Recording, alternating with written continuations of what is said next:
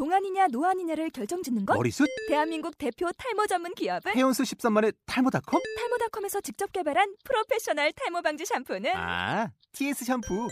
늘어진 두피 모공을 꽉! 단 한 올의 모발까지 꽉! 사용할수록 풍성해지는 나의 모발. 이제 탈모 고민 끝!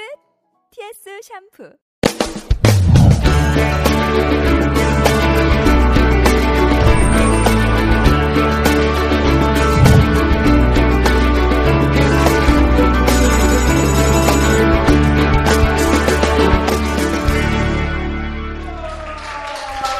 반갑습니다. 아, 오늘은 분위기가 풍성한 것 같습니다. 향기노트 서른 번째 시간입니다. 제목 한번 읽어보시겠습니까?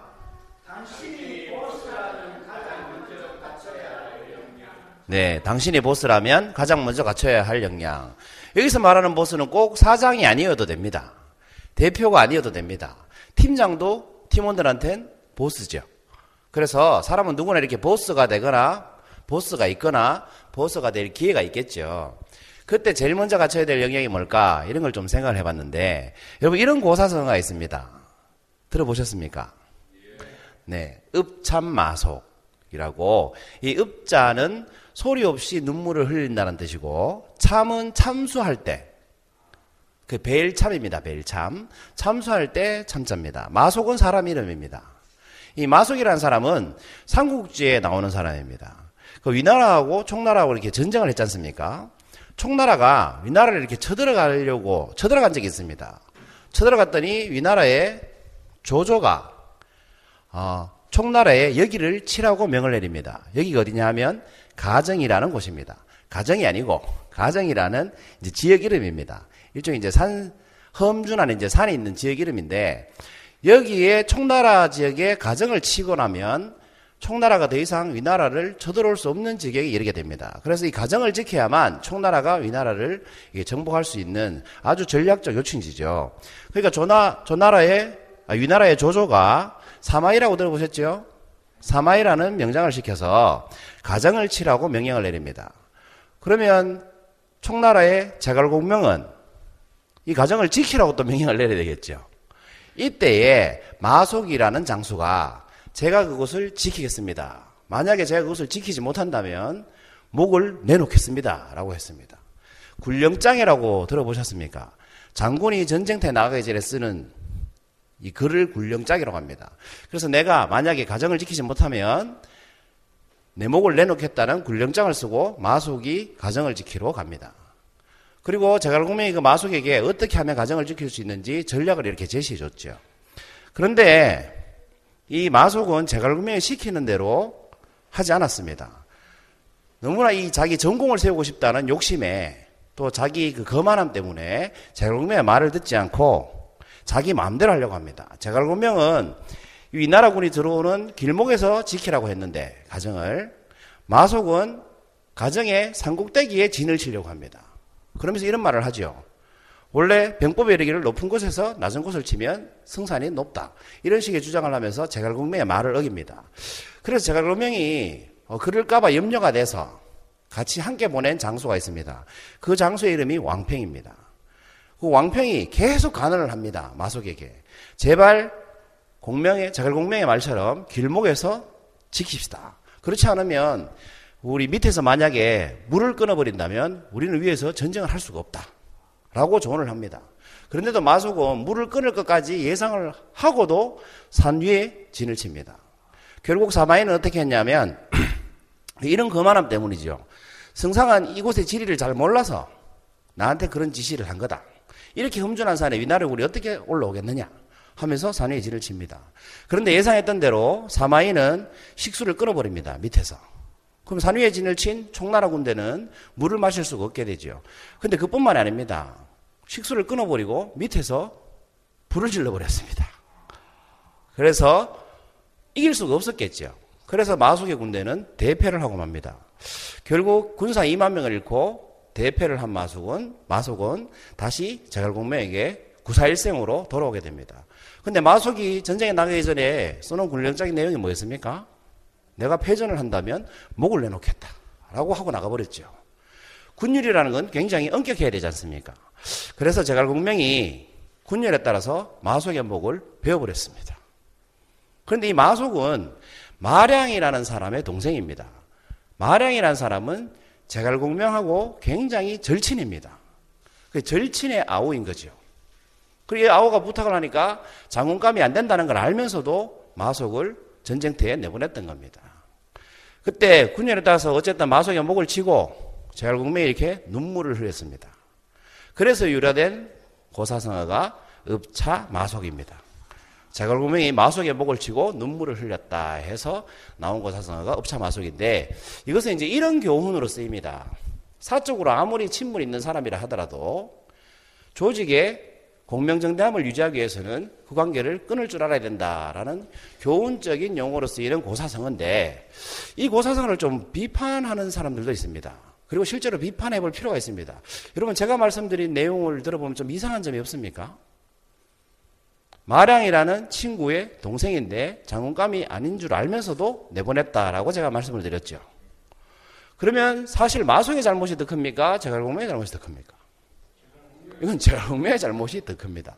그래서 비판하는 사람들은 이런 비판을 합니다. 제갈공명이 마속에 목을 친 것은 자신의 잘못을 감추기 위한 고도의 전술이었다라고 비판하는 사람들도 많습니다. 그리고 사실 일리가 있는 말이지요. 그리고 이 읍차 마속이라는 고사성어에 제갈공명이 눈물을 흘린 이유는 마속에 목을 쳤기 때문에 눈물을 흘렸다라고 나오지만 실제로 제갈공명은 이런 의미에서 눈물을 흘렸다고 합니다.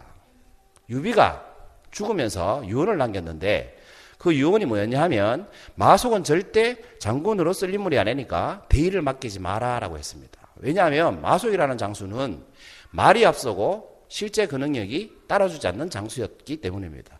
그러니까 유비의 말을 무시하고 마속을 장소로 내보냈다가 결국 총나라는 나라가 망하는 지경에까지 이르러 버리게 된 겁니다. 사람 한 명 잘못 쓰는 바람에. 그러면 오늘 향연 어떤 제목이 뭐겠습니까? 그렇습니다. 자, 여러분 못 외우실 것 같아서 써놨습니다. 당신이 보스라면 가장 먼저 갖춰야 할 역량은 무엇입니까? 이것이 향연노트 30번째 제목이었습니다. 여러분 뭐라고 생각하십니까? 제가 들려드린 이야기를 들어보시면 뭔가 이렇게 느껴지는 게 없습니까? 보수가 갖춰야 할 가장 큰 영향은 뭐겠습니까? 제일 먼저 갖춰야 할 역량. 아, 인지를 알아보는 안목. 또 다른 분 의견 어떻습니까? 혹시 이런 생각이 들지 않으십니까? 팀을 잘 구성해야 된다. 드림팀을 만들어야 된다. 그 모든 조직의 보스는 그 조직의 구성원을 잘 갖춰야 된다는 거죠. 구성원을 잘못 받아들이고 잘못 채용하면 조직이 제대로 굴러갈 수가 없다는 겁니다. 그 이런 생각이 드실 수도 있겠죠. 예를 들면 이런 겁니다. 인터넷에 이런 말들이 있더라고요. 역사 속 인물들로, 그 한국의 역사 속 인물들로 한국의 드림팀을 만든다면, 뭐 정부라고 해보죠. 국토양부 장관은 누가 하면 좋겠습니까? 아니죠. 김정호. 대동여지들을 그린 김정호가 하면 좋겠죠. 또 해군 참모총장은 예, 해군 참모총장을 이순신이 하면 좋겠죠. 그 다음에 국방부 장관은 누가 하면 좋겠습니까? 강개토 태왕이 하면 좋을 것 같습니다. 국토를 굉장히 많이 넓힐 것 같아요. 그 다음에 과학기술부 장관은 누가 있으면 좋겠습니까? 그건 왕인데. 아, 그러네요. 장영실이라고 나와 있더라고요. 장영실. 장영실이라고 나와 있더라고요. 그 이렇게 드림팀, 한국의 드림팀을 만들면 한국이 더 잘 되겠죠. 근데 오늘 질문은 뭐였습니까? 당신의 보스라면 가장 먼저 갖춰야 할 역량은 팀을 구성하는 것도 맞을 수 있습니다. 그런데 우리 김연아 선생님께서 통찰력이 있어서 답을 미리 말씀하셨네요. 그건 제가 요구한 답이 아니었습니다. 팀을 구성하려면 뭐가 있어야 됩니까?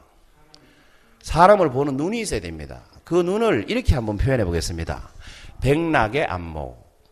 백락이라는 사람은 춘추전국 시대에 말의 품질을 알아보는데 탁월한 능력을 갖춘 사람입니다. 어떤 사람을 백락이라고 하냐 하면 이 신들의 말, 그 말, 신들의 말을 잘 가려내는 사람을 이 백락이라고 불렀습니다. 실제 사람 이름은 아니죠. 그런데 사람 중에 말을 잘 알아보는 사람을 백락이라고 일컬었던 겁니다. 그래 춘천전국 시대에 손양이라는 사람이 백락이라고 불릴 정도로 말을 가려내는 능력이 탁월했습니다. 이 사람이 남긴 어, 말 중에 이런 말이 있습니다. 한번 읽어보세요.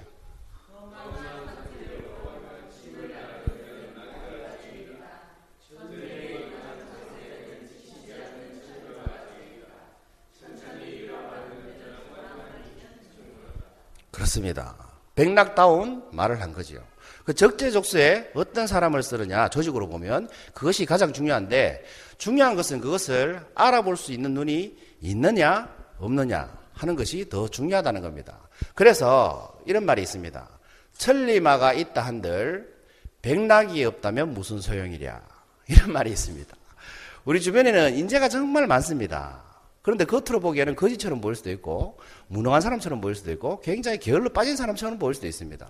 세계 위인들 중에도 그런 사람이 많죠. 에디슨 같은 사람, 아인슈타인 같은 사람. 그런 사람들이 굉장히 많지 않습니까?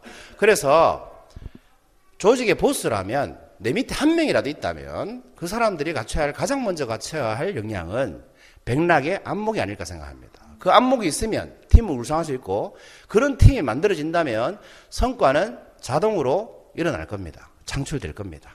그렇기 때문에 오늘 제가 드리고 싶은 말씀은 백락의 안목을 가지십시오입니다. 경청해 주셔서 감사합니다. 마치겠습니다.